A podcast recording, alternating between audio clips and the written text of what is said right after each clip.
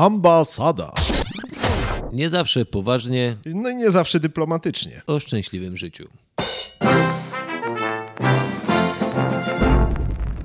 To w takim razie rozpoczynamy. Skoro nie będzie dzisiaj autoreflektora, tak. To ty jesteś dzisiaj... Jak nie autoreflektor? Ty, ale to dobre. Powiedz mi, jak ty rozumiesz autoreflektora, że co? Autoreflektor, znaczy dobra, to jest istotna rzecz. Najważniejszą rzeczą w życiu, żeby wiedzieć, czy idziesz dobrze, to jest kalibracja, nie? Ale żeby zrobić kalibrację, na chwilę trzeba przestać używać narzędzia i sprawdzić, czy ono dobrze działa. Czyli tak naprawdę, żeby sobie robić punkty kontrolne, no i wiesz, no wracając, no kwadrans jezuicki na koniec dnia, nie? To jest dla mnie autoreflektor. Czyli żeby sobie patrzeć, czy w środku wszystko dobrze gra, nie? No i jakbyś ty widział autoreflektora? Wytłumaczmy to naszym milionom słuchaczy, bo rozpoczynamy nową serię w Ambasadzie Autoreflektor. Jedną z bardzo ważnych rzeczy w życiu z sensem, to jest czas i miejsce na autorefleksję. To jest, nie wiem, porównując to do procesu zarządzania, nie? To mamy planowanie, wdrożenie, monitoring i korekta, tak? Lub działanie dalej, nie? Po prostu taki cykl w kółko. No i to jest, przekładając to na życie codzienne, jeżeli nie masz miejsca na autorefleksję, to możesz się, to jest syndrom pustej taczki, nie? Po prostu zapierdzielasz coraz bardziej, coraz szybciej, tylko no nie ma czasu załadować, nie? No i to jest, wiesz, właśnie jak ty mówisz a propos kopania, wiesz, że to nie swoją dziurę kopiemy, nie swoim sprzętem działamy, w ogóle w nie swojej bajce występujemy, a dziwimy się, czemu coś nie gra, nie? Na zasadzie, i to jest kwestia autorefleksji, że są jakieś przemyślenia, które warto mieć. Z góry przepraszamy wszystkich tych, którzy stwierdzą, że nasze przemyślenia są głupkowate, ale śmiem twierdzić, że wcale się tego nie wstydzę. Najbardziej lubię głupkowate przemyślenia, bo nagle się okazuje, że w głupkowatych, tak jak w głupim Jasiu, tak? W tej bajce jest ogromna mądrość, więc najważniejsze, żeby te refleksje były.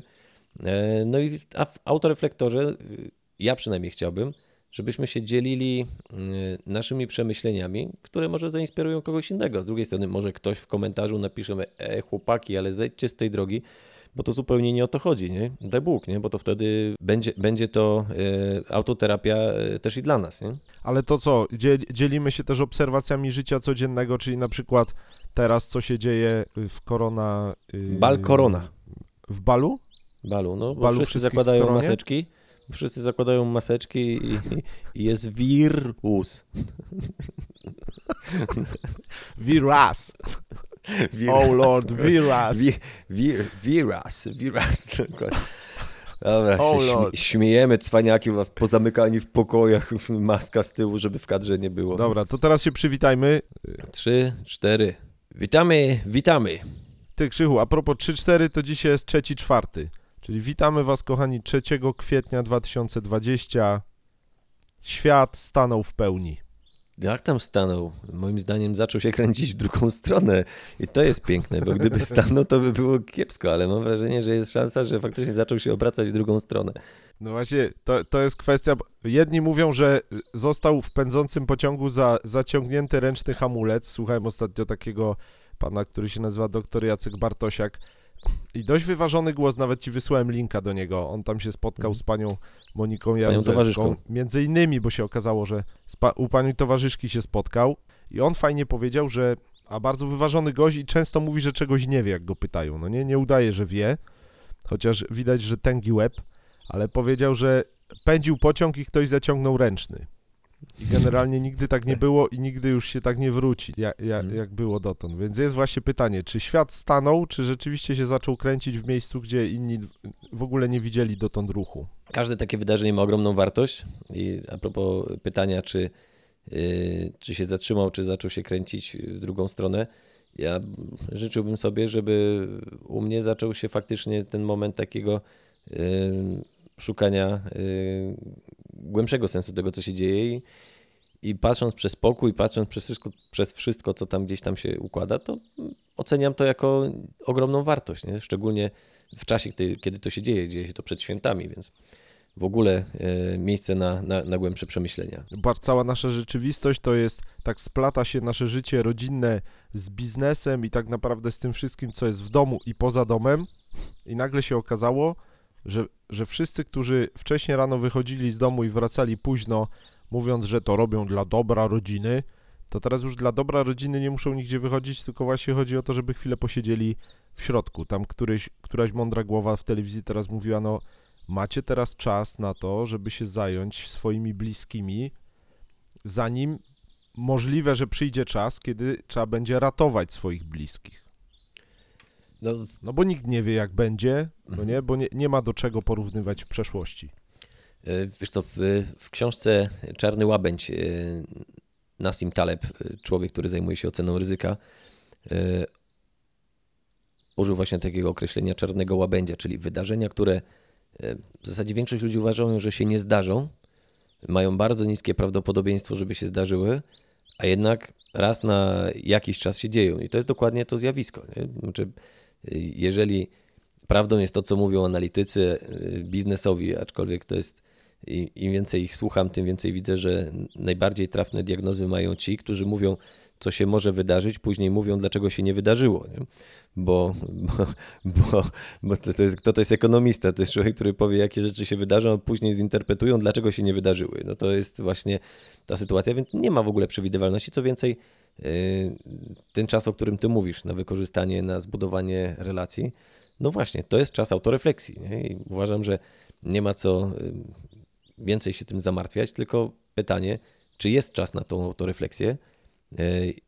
Jeżeli tak, a jest, bo jeżeli ktoś powie, że nie ma, to bardziej powie, że nie ma chęci autorefleksji, ale jeżeli jest chęć autorefleksji, to korzystać z tego. Nie? I jeżeli jest coś do zmiany, to zmienić. Nie? Jeżeli coś do polepszenia, a zawsze jest, no to też to wprowadzić. Nie? To jest każdy czas ćwiczenia. Nie? To jest coś, co ktoś chciał przytyć, nie mógł, jest szansa, że przytyje. Nie?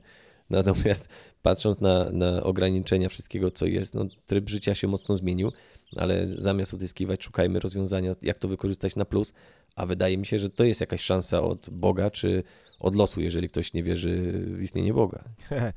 Tylko, że popatrz, to jest, przyszedł mi do głowy Marcin Prokop, jak mówiłeś o tych analitykach takich, którzy potrafią tylko wsteczną analizę jakoś mądrze, bo on mówi, ty pokaż mi jakiegoś analityka, który by mi potrafił na moich dużych pieniądzach prawdopodobieństwo ewentualnego mojego zysku lub straty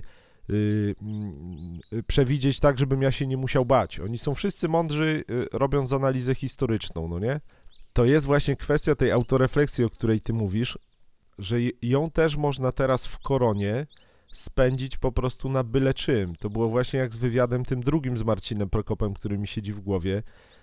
Był u takiego radiowca, nie będę mówił nazwiska, żeby chłopa nie bo na pewno słucha naszego podcastu, I tam Marcin Prokop właśnie mówił, a propos autorefleksji, mówił o tym, jak się kapnął, że jest w miejscu, w którym zmierza do upadku, no nie, tam on studiował ekonomię, biznesy, jakieś różne tam takie rzeczy i zaczął mówić o tych korpolutkach, którzy biedni jadą w pędzie dnia codziennego, w ogóle nie reflektując i widać było, że to naprawdę są rzeczy, które mogą wielu pomóc, a tamten jegomość go mówi, dobra Marcin, ale tutaj słuchacze pytają, kiedy zrobiłeś ten tatuaż? No i kuźwa, sprawa się rybła. Nie burz mi klimatu audycji, ty. No widzisz, no i to jest dokładnie chyba podstawa tego, czy autorefleksja ma sens, nie? Bo jeżeli nie jesteśmy otwarci na uczucia, które czasami są bolesne, emocje bolesne, to w ogóle nie ma miejsca na autorefleksję, bo ona będzie zawsze płytka, ona zawsze będzie do poziomu coś mnie uwiera, nie? W zasadzie uwiera mnie, nie idę tam, zamykam szybciutko, barykaduję, dobiję jeszcze tutaj 3 deski, żeby tych drzwi więcej nie otworzyć. A no kolejny raz uważam i to gdzieś tam się przewija, że wielkie rzeczy dzieją się poza strefą komfortu i to dotyczy zarówno, nie wiem, pracy nad swoim charakterem, pracy nad relacją swoją rodzinną, rozwiązywaniem problemów, robieniem biznesu. No, gdyby biznes był prosty i przyjemny, to by wszyscy byli miliarderami, nie? A jednak przychodzi taki moment jak czarny łabędź, który weryfikuje to drastycznie, nie? Ktoś, kto posiadał gigantyczny kapitał, a działał w branży usługowej, gastronomicznej, jeżeli w porę nie wymyśli rozwiązania alternatywnego, żeby się przeszeregować i zabezpieczyć, no to wtopi, tak? Albo głosi upadłość i oszczędzi to, co zdąży uratować, albo straci wszystko, nie? Więc uważam, że strefa komfortu jest z jednej strony lubiana przez większość ludzi, no może przez każdego, tylko że właśnie nadmierne siedzenie w strefie luksusu, takiego komfortu fizycznego, psychicznego, no tam nie ma co oczekiwać wielkich rzeczy, nie? Że też w tym kontekście, a propos, gdyby cały czas nam było dobrze, to by człowiek wcale nie czuł się szczęśliwy, tak? Ja uważam, że szczęście prawdziwe w nas nie jest wtedy, kiedy jest nam dobrze. Jest wtedy, kiedy jest nam lepiej. Czyli, bo jeżeli jest nam dobrze, nie wiem, przekładając to, nie wiem, na dochód, tak?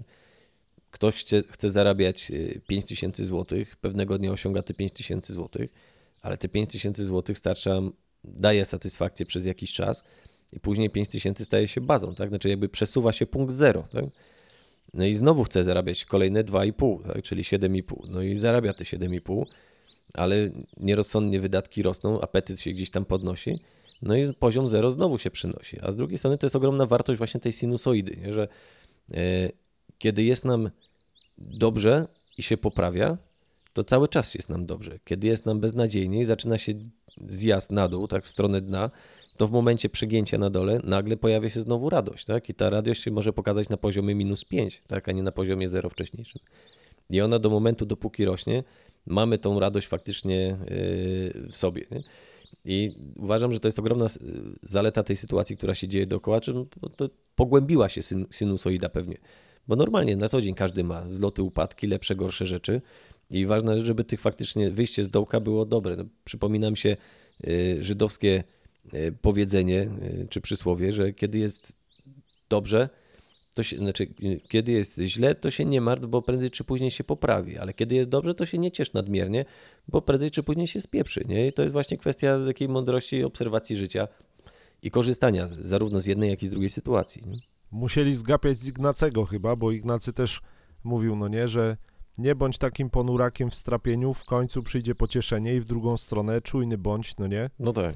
Czujny bądź w pocieszeniu, po prostu to też jest chwilowa sprawa, zaraz przyjdzie utrapienie, tylko się po prostu gotuj, no nie? Zbieraj siły, fajnie jak jest dobrze, jak jesteś na fali, tylko Pan Bóg ci po to wszystko daje, żebyś zbierał siły do tego, żeby to Jego błogosławieństwo mieć, też świadomość przy sobie, jeśli w to nie będziesz wierzył, no nie, a będziesz przechodził przez ciemną dolinę. No i teraz jest ciemna dolina, bo wielu się wydawało, że trzymają rękę na pulsie i wszystko kontrolują. Ja obejrzałem Krzysztofa Gonciarza vloga, gościa, który swego czasu no, był najbardziej popularnym chyba youtuberem polskim i naprawdę był na wysokiej fali. Nagrał teraz film, nie będę go streszczał, to każdy sobie może go zobaczyć, ale no polecam, z wieloma rzeczami, które tam mówi, ja się nie zgadzam. To jest film nagrany na 1 kwietnia, na Prima Aprilis. Łatwo się wytłumaczyć wtedy, jeżeli cię zhejtują, nie zgadzając się z treścią, to był Prima Aprilis. Tak, ale film jest bardzo poważny. Film jest bardzo poważny, mimo że data była jajcarska. Chodzi generalnie o to, on mówi, przyszły czasy, kiedy nie ma o czym kręcić filmów. Nagle się okazało, że sztuczne tematy, które budowaliśmy przez tyle lat, są nic nie warte w obliczu tego, że tak naprawdę ludzie nie wiedzą, jak będzie świat wyglądał za tydzień. Wszyscy dotąd kręcili o dupie marynie, a w perspektywie koronawirusa nikogo te tematy nie interesują. Rozumiesz, bo nagle się okazało, że się świat przewartościował, że jak ja wychodzę na ulicę po chleb, teraz, 2 dni temu, to miałem wrażenie, że jest Wielki Poniedziałek. Nie wiem, czy masz, Krzychu, takie wrażenie, ale było tylko kilka dni w roku, że wiesz, wychodzisz z samochodu i jest po prostu taka ekstra cisza. Słyszysz, jak ptaki śpiewają, jeden samochód jedzie, ale bardzo daleko, ludzie w ogóle, no pustki na ulicy, jest tylko kilka dni dotąd było w roku, a teraz ten Wielki Poniedziałek trwa cały czas, no nie? No jest pytanie, czy Wielki Piątek, czy Wielki Poniedziałek, ale w moim przekonaniu na pewno rekolekcje, jakich dotąd nie przeżył nikt. Tak, ale właśnie z punktu widzenia ruchu na ulicy to zdecydowanie Wielki Poniedziałek, nie? Bo to już właśnie większość przy stołach, a reszta skacowana już po Wielkanocy, nie? No właśnie, ale z drugiej strony popatrz, mówisz odnośnie tego, że powiedział ten jegomość, że nie ma o czym kręcić. Krzysiek Gonciarz. Tak, że właśnie, że nie ma o czym kręcić, że te miałkie treści nie działają. No, ja obserwuję internet młodych nastolatków, no tam jest wręcz odwrotnie, nie? To jest jak popatrzysz na treści z perspektywy człowieka z większym doświadczeniem życiowym, to jest większość, to jest zabijanie czasu, nie? To są właśnie miałkie memy, no wiadomo, że ciężko oczekiwać od nastolatka, że będzie autorefleksję miał jakąś większą, natomiast no, najgorsze jest to, że tam się podsyca to, że no fajnie ma być hedonizm, nie? Ma być śmiesznie, nie? Ma być fajnie, ma być śmiesznie.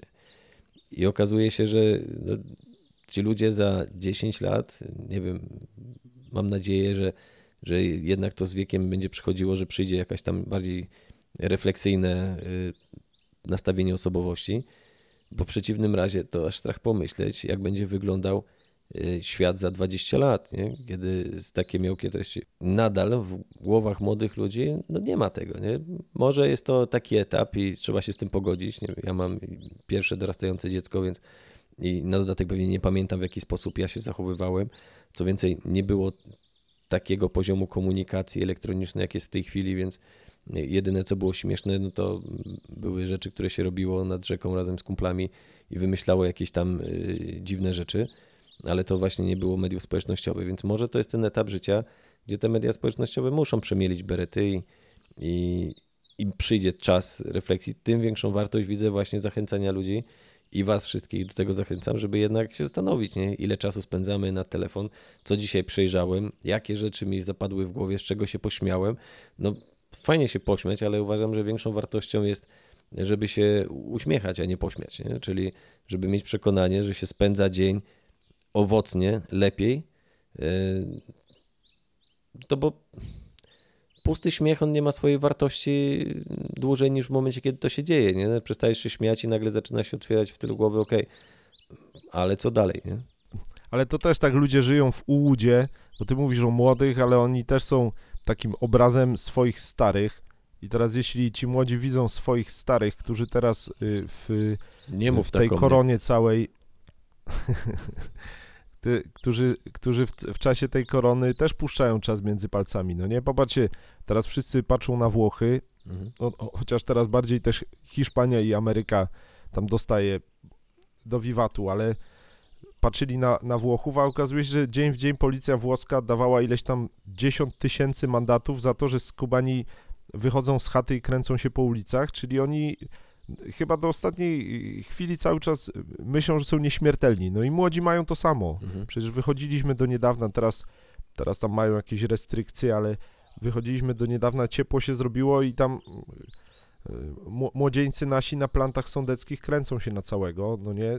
Też może myślą, że są nieśmiertelni. Może rzeczywiście korona ich samych nie dopadnie, ale jak się spotkają ze swoją babcią czy dziadkiem, no chociażby pod tym kątem, no nie? Żeby zreflektować, no. Czas pokaże. A póki co pasuje, żebyśmy się trzymali twojej też, jak się to nazywa, dyrektywy myśli albo wytycznych, ruch przytulasy po układanie ducha. No to... Nie wiem, bo dałeś równa się bicek i takie buźka z sercami, chociaż do tego by się dobrze rymło. Ruch przytulasy po układanie ducha równa się zabawa od ucha do ucha, powiedzmy sobie. Uważaj z rymem. Uważaj z rymem, bo żona będzie słuchać. Nie wiem, chyba jesteśmy już na końcówce naszego odcinku, nie? Żeby naszych słuchaczy nie dojechać. Tak, większość ludzi już tak odpadła. Odpadli, nie? To pora na dobranoc, bo już księżyc świeci. Dla tych, co jeszcze nie odpadli, ale już ich zbiera. Łamie, dokładnie. Zjedź na pobocze, włącz awaryjny i weź poduszkę na kierownicy. Zamienimy jeszcze ze 2 słowa edukacji domowej, bo to jest dla mnie autoreflektor. Krzychu, wprowadzę cię w temat. Czekaj, ja cię wprowadzę w temat. Piotr, a jak sobie radzicie w tej chwili z edukacją? Słuchajcie, bo nasi słuchacze może nie kojarzą jeszcze, miliony naszych słuchaczy, może jeszcze nie wszyscy sobie zdają sprawę, że Krzychu świadomie ze swoją małżonką wybrali edukację domową i z dziećmi swymi. Od września tego roku moja żona miała widzenie. Widziała, ten rok będzie ciężki dla edukacji, bierz dzieci do domu. Nie? No i tak zrobiliśmy od września. Teraz wiemy dlaczego. Wzięli dzieci wzięli je do edukacji domowej, a ja myślę sobie, nie, jeszcze nie jestem na to gotowy. Niech chodzi młoda jeszcze do szkoły. nie chodzi do normalnej szkoły. I co? Zaczęła się pseudoedukacja domowa. Mój autoreflektor jest taki, że lepiej, żeby oddać Krzychowi głos. Normalna szkoła to jest tak jak ciepłe lody, Piotrek. To jest oksymoron moim zdaniem.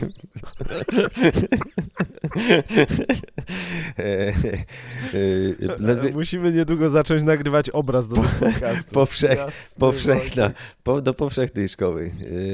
Znaczy wiesz co, no... U nas nie jest łatwo. Od września uczymy się tego, żeby się odszkolnić. I to jest bardzo fajne określenie, którego na początku nie rozumiałem. Natomiast kiedy wszyscy weszli w edukację zdalną, błędnie nazywaną edukację domową, no to zrozumiałem, dlaczego odszkolnienie jest konieczne. Większość... Krzychu, to nawet nie jest edukacja zdalna. Ci, którzy używają słowa zdalna, jeszcze bardziej mnie denerwują niż ci, którzy używają słowa edukacja domowa. Krzychu, to jest edukacja korespondencyjna. Pozdrawiam wszystkich nauczycieli, którzy jednak przypomnieli sobie, jak działa Skype. To, co jest piękne, to sytuacja, która się wydarzyła, pokazała nam, jak nie jesteśmy przygotowani do tego, ażeby się uczyć, adaptując się do sytuacji. Że jeżeli wszystko działa... To jest porównanie do narzędzia. Nie? No jeżeli masz tylko młotek, wszystko traktujesz jako gwóźdź, nie? I to jest dokładnie ta sytuacja, że nagle się pozmieniało, utrudniło się bardzo komunikowanie.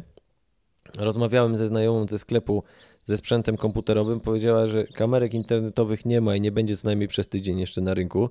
Małe chińskie rączki... Mało tego, ceny 100% do góry. Oczywiście, co więcej, całe sprzęty komputerowe, czyli laptopy, które posiadają kamerki wbudowane, są zarezerwowane na magazynach, ponieważ wyszła odgórna dyrektywa, że szkoły mają zakupić 180 000 zestawów do korespondencji. To jest jakiś absurd. No i teraz pytanie, dlaczego ktoś nie pomyślał, dobrze, mamy czas jaki mamy, jest to wyjątkowy czas, mamy pełną władzę, skończmy udawać, że się uczymy, zawieźmy tę edukację, skończmy jak Liga Belgijska, czyli sklasyfikujmy ludźmi według tabeli, która jest w tej chwili. Dla niektórych to by było... mocne ciśnienie, bo mój syn jest finisherem, czyli on zazwyczaj kończy swoją szkołę w ostatnie 1,5 miesiąca, czyli... Czerwonym pasem. Tak, rozpoczynając ze średniej 3,85, tak, bo to trzeba pokazać, gdzie jest punkt wyjścia, dokładnie. Można. I to jest właśnie to, że nagle by się okazało, że wszystko wygląda inaczej, ale to nie chodzi o to, żeby kogoś zrobić krzywdę, tak? Każdy dostaje wtedy... dziką kartę, tak, do kolejnej klasy, ale przestaniemy udawać, że jesteśmy państwem przygotowanym do tego, żeby funkcjonować. No i to jest, myślę... Krzychu, ale czekaj, zrób 3 kropki, bo ja ci się tu muszę wpindolić. Bo, stary, bo wiesz, to jest przezłota myśl, o której ty mówisz, bo dla mnie w ogóle ten punkt widzenia, on mi nie wchodził w rachubę.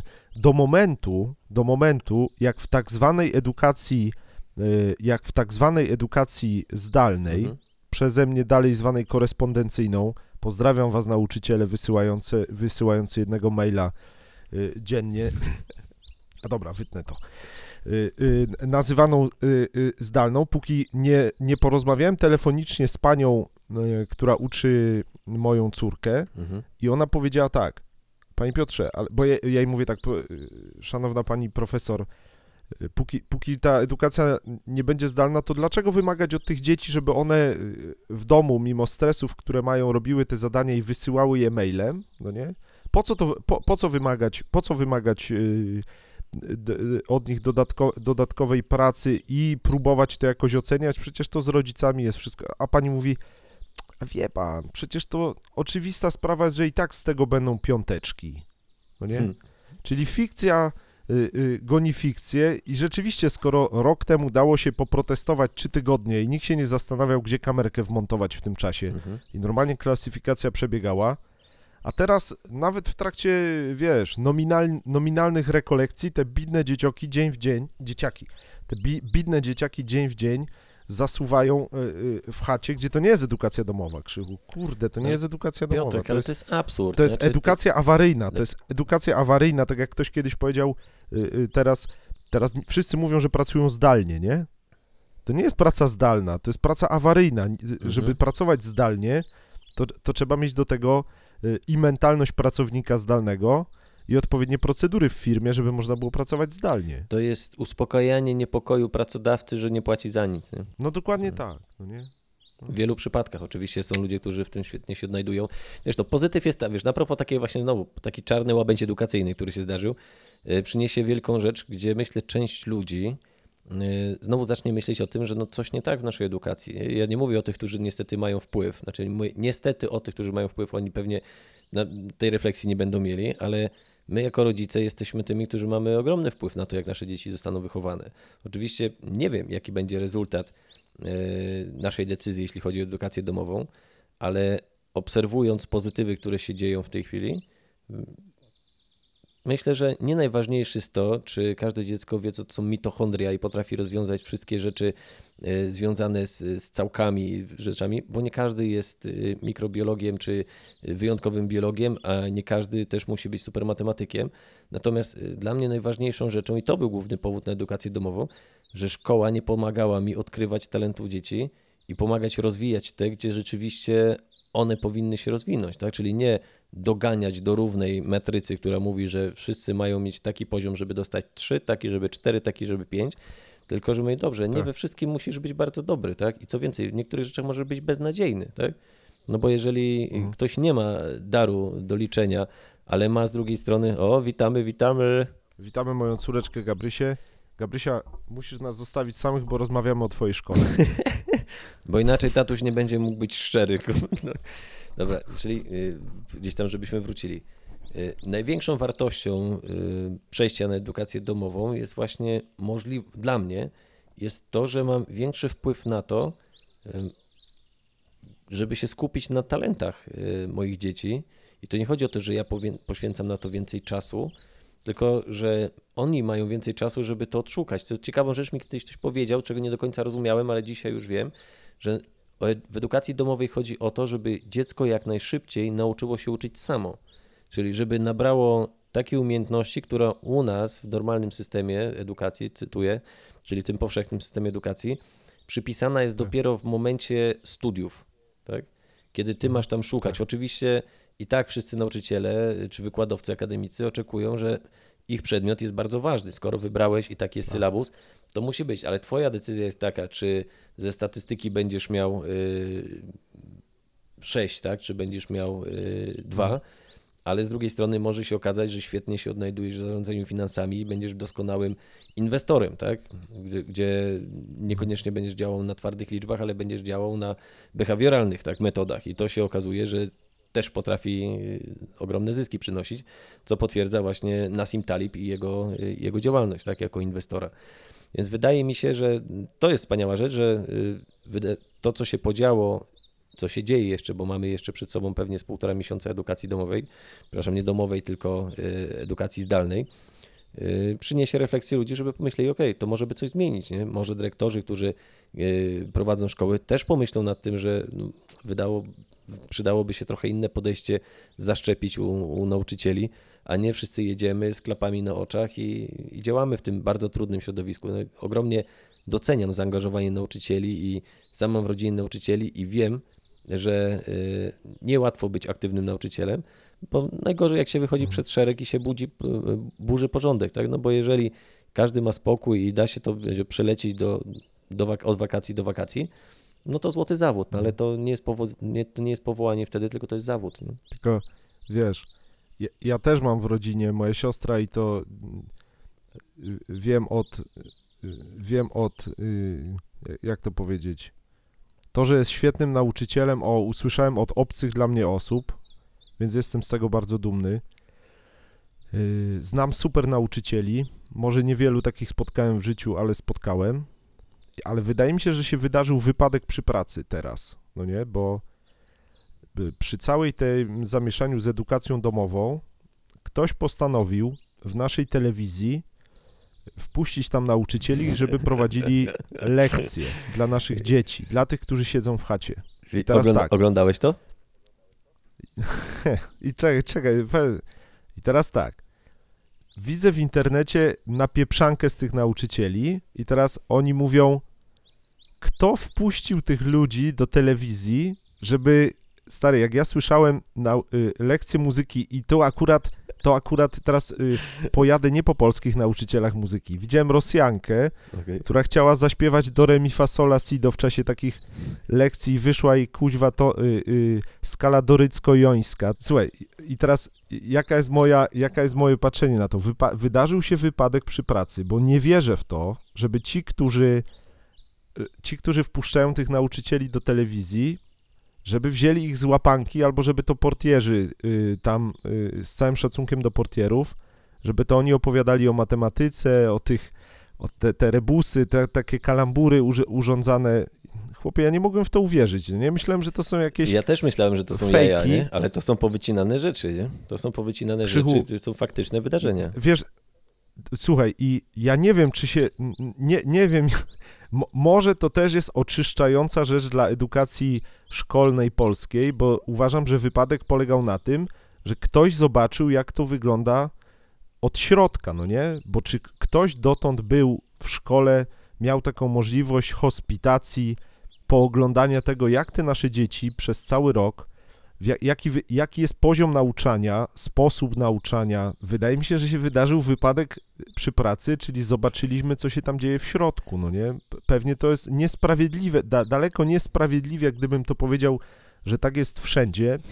Krzychu, jak ty na to patrzysz? Bo teraz... Czy ty widziałeś te filmiki, to... czy ty widziałeś z tego, jak nauczyciel języka polskiego robi kalambury w telewizji polskiej? Uwaga, teraz trudna zagadka. Co ja robię? Nie sieję rzeżuchy. To jest przebój w tej chwili u nas w domu, ale wiesz, co mi przyszła myśl, no Kinia powiedziała, moja żona, że to obnaża niedoskonałość systemu edukacji i zastanawiała się, czy ktoś wyciągnie z tego wnioski. Nie? To jest dokładnie to, co ty w tej chwili powiedziałeś. Czy ktoś wyciągnie wnioski? Nie wiem, jak u was... Natomiast patrzę na swoje dzieciaki, a szczególnie najstarszego, gdyby nie znajomi, czyli nie koledzy i koleżanki w szkole, to w ogóle by do niej nie szedł. Szkoła jest nudna, szkoła jest zło, szkoła jest beznadziejna, nie? I to jest takie powszechne podejście. Tak. Oczywiście są szkoły... I teraz popatrzcie, ile ma Miki lat? 16. Ile ma Miki lat? Bo jeszcze 2 lata muszę to znosić, kurwa. Moja Gaba ma 9 i używa identycznych słów, rozumiesz? No ale, a ona Piotr, jest druga klasa podstawówki i teraz takie patrzenie dzieciaków trwa przez całą podstawówkę. To nie, że on się na przykład, rozumiesz, że dla mojej drugoklasistki szkoła jest interesująca, a później robi się nuda. Wychodzi na to, że nuda jest od początku. No i teraz właśnie... Smutek i nostalgia. No, gdybym miał szkołę podstawową w swojej okolicy, pokroju szkoły typu Bednarska, szkoła średnia w Warszawie, pewnie bym się nie zastanawiał nad tym, czy uczy dzieci w domu. Bo tam jest mocno inne podejście. Znaczy tam jest właśnie podejście, że no jest minimum programowe, jest jakiś program, ale skupienie jest na tym, żeby zaoferować dzieciakom zajęcia biologii w ciekawy sposób. Wyjeżdżają w plener, czyli jadą po prostu, młodzież wyjeżdża i ma tygodniowe warsztaty, na których się oprócz tego, że świetnie integrują, mają praktyczne zajęcia, nabierają doświadczenia, co więcej robią pigułę i całą biologię z roku robią w kilka tygodni. Kto chce się uczyć biologii, uczy się jej dalej, ale ktoś, kto tą biologię niesie na plecach jako wymóg programowy, może ją zamknąć do widzenia w ciekawy sposób. No ale popatrz, i teraz... Pamiętasz nasz pomysł dotyczący szkoły? No, moim zdaniem jest miejsce na produkt, nie wiem, możliwe, że my się do tego nie zabierzemy, więc chyba, że jest ktoś, kto to słyszy i chciałby się dołączyć.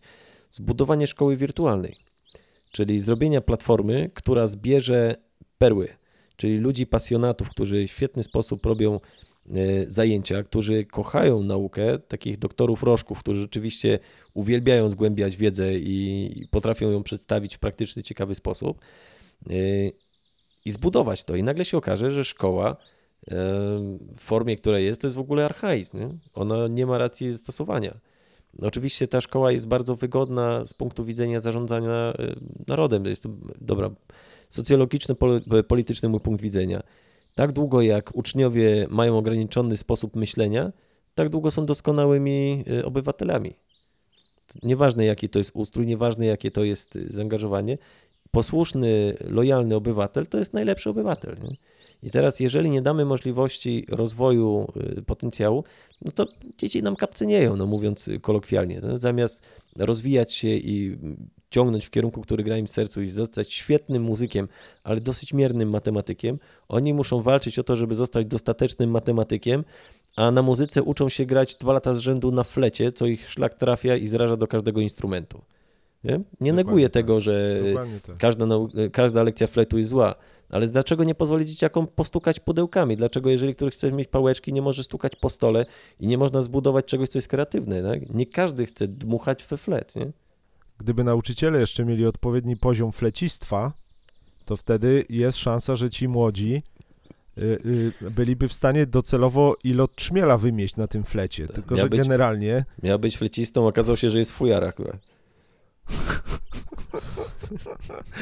Krzychu, co do autoreflektora i popatrz, wyszedł nam autoreflektor, również edukacyjny, ale czekaj, bo żebyśmy nie urwali tego wątku, jak ten koleś od tatuaży Marcina Prokopa. Bo powiedziałeś świetną rzecz. Słuchajcie, kochani, ci, którzy nas słuchacie, bo wierzymy, że wśród was też są ludzie bardzo pomysłowi, przedsiębiorczy i tacy, którym zależy na tym, żeby nasze dzieciaki miały dostęp do dobrej edukacji. Chociaż wiemy, że to nie tylko o samą edukację też chodzi, ale o to po prostu, żeby one się rozwijały. Tak jak mówi Krzysiek, że ważne, żeby odkryć tak naprawdę, jakie talenty są w nich złożone, no nie? Jeśli mogę, na nich też budować. Dla mnie edukacja to nie tylko nauka. Nie? Edukacja tak, to również wychowanie, nie? A nauka z wychowaniem jest bardzo powiązana.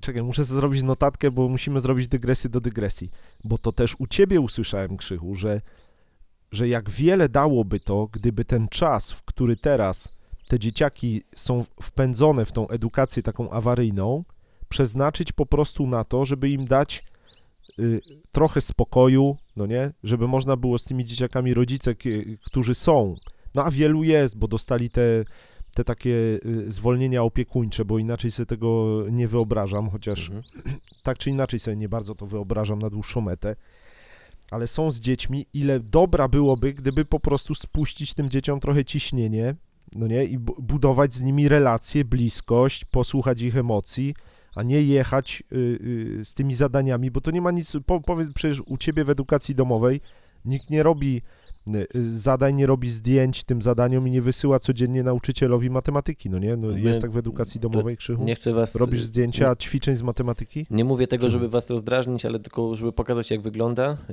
Nam zostały jeszcze 2 egzaminy i mamy wakacje, nie? Za 2 tygodnie zaczynamy wakacje. Bo chłopcy... Która to jest klasa? Która to jest klasa? 4. i 1. 4. i 1 klasa. No właśnie. Oczywiście... Robisz zdjęcia... Powiedz mi, Krzychu, robisz zdjęcia ćwiczeń codziennie i wysyłasz nauczycielowi? Krzychu. Oczywiście, że tak. Woli swoich wysyłasz, żeby... Piotrek, oszalałeś? Nie, zupełnie to nie o to chodzi. Edukacja domowa... Wiem, że nie robisz, tylko cię podpytuję, bo nie wszyscy mają świadomość. Może się niektórym wydaje, że to, co my teraz mamy, to jest edukacja domowa. Nie, no. Znaczy nie tak wygląda edukacja domowa. Nie o to chodzi w edukacji domowej. Szkoła w domu w znaczeniu...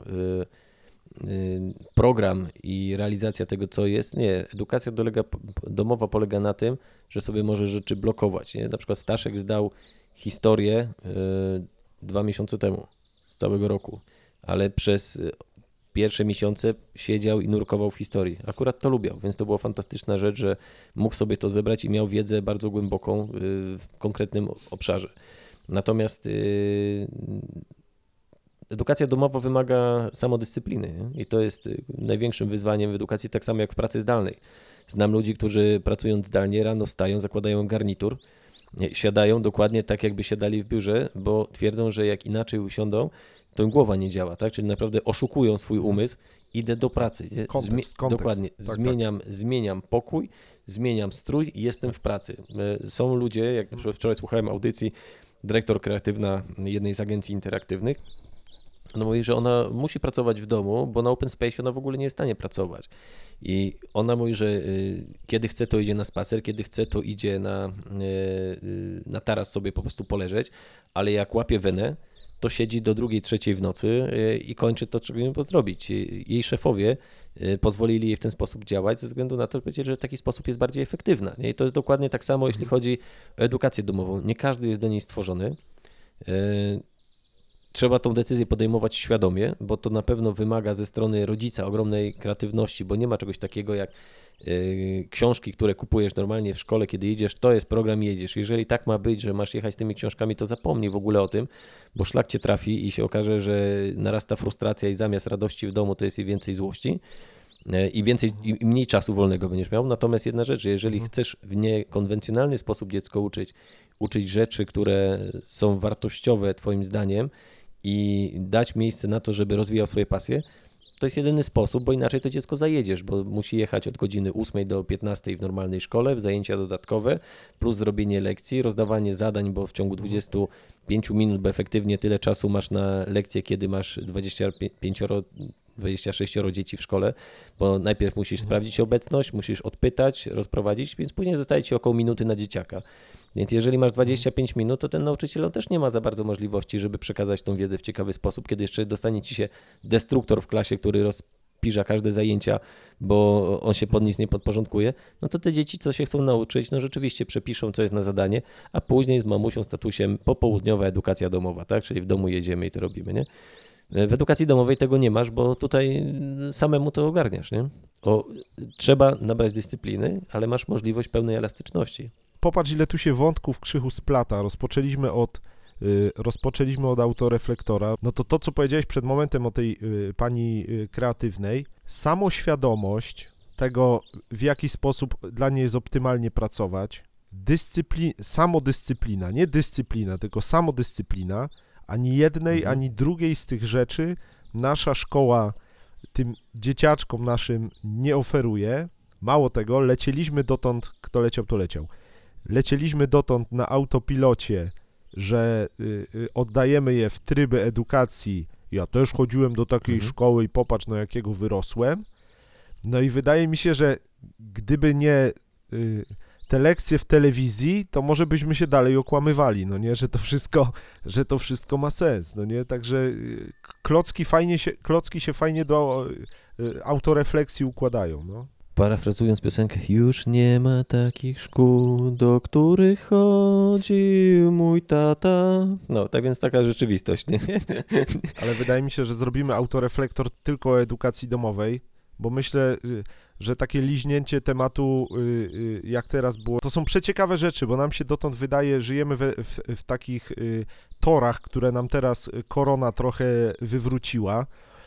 Żyjemy w takich torach, takich łańcuchy dostaw cały czas te same, wracając znowu do pana doktora Bartosiaka, on mówił, że no wywracają się teraz łańcuchy dostaw i tak naprawdę wszystko będzie wyglądało inaczej, bo gdyby nam jeszcze teraz internet wywaliło, to w ogóle się robi epoka kamienia łupanego, kiedy no nie, popyt zniknął, podaż zniknie, jeśli nie ma popytu, a ropa tanieje, no nie, to musimy zrobić też jeden odcinek o bushcrafcie. Czekaj chwilę. Bushcraft to wiem, jest coś, co się przyda, kiedy internet i prąd wyłączą. Bushcraft też nie wiedziałem, to jest jak survival. Bushcraft to jest właśnie to, co nasi dziadkowie umieli, bo inaczej, znaczy pradziadkowie musieli umieć, bo by nie przeżyli. Dziadkowie umieli, bo było koniecznie. Tata potrafił, bo dziadek go gonił, a my już wymiękliśmy na mieszczuchów, gdzie niekoniecznie potrafimy poradzić sobie gdziekolwiek indziej, jak wcisnąć Allegro kup, albo podejść do sklepu i zamówić, jak trzeba coś zrobić. Nie? Czyli takie praktyczne umiejętności radzenia sobie w życiu poza strefą miejską. To jest super, co mówisz. Jest taki kanał bushcraftowy na YouTubie. Spróbujmy w ogóle... Nie, ale to jest kanał, który w moim domu jest na bieżąco, bo Staszek jest tak zajawiony, że to wiesz, po prostu jest bushcraftowy, to jest... To jest tak, że ma krzyżyk Ojca Świętego, a poniżej jest bushcraftowy. Nie wiem, czy to przypadek. Ty to słuchaj, tym bardziej, stary, robimy taką rzecz i to jest kolejna zapowiedź. Patrz, w jednym dzisiejszym odcinku, dawno nie nagrywaliśmy, ale pójdzie teraz, kurde, lawina. Ty, no ale... Nie, bo wracając do bushcraftowego, wiesz, wielu by mogło powiedzieć, po co mi to, ale jak słuchałem u pani Jaruzelskiej pana Bartosiaka ostatnio, to on właśnie powiedział tak, słuchajcie, i to chłopina naprawdę, facet współpracuje z wojskiem i to nie polskim, tylko amerykańskim. Tak, politolog, socjolog. Jest ekspertem geopolityki, naprawdę, kurde, tęgi łeb, a wyglądał tam na zafrasowanego, jak o tych wszystkich rzeczach opowiadał.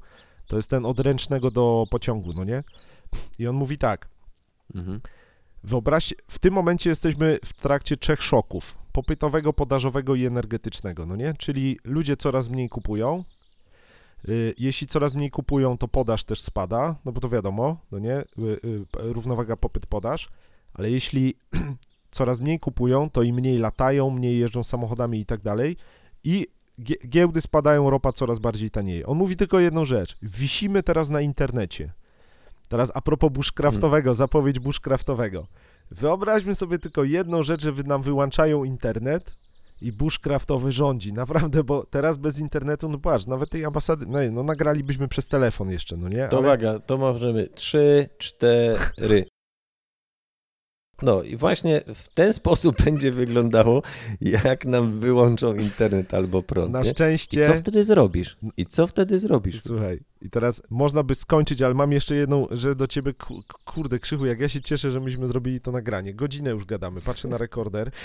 Gadamy ja godzinę, ale... też patrzę, że trzeba uciekać. Już kończymy, ale czekaj, 2 rzeczy tylko. Pierwsza sprawa.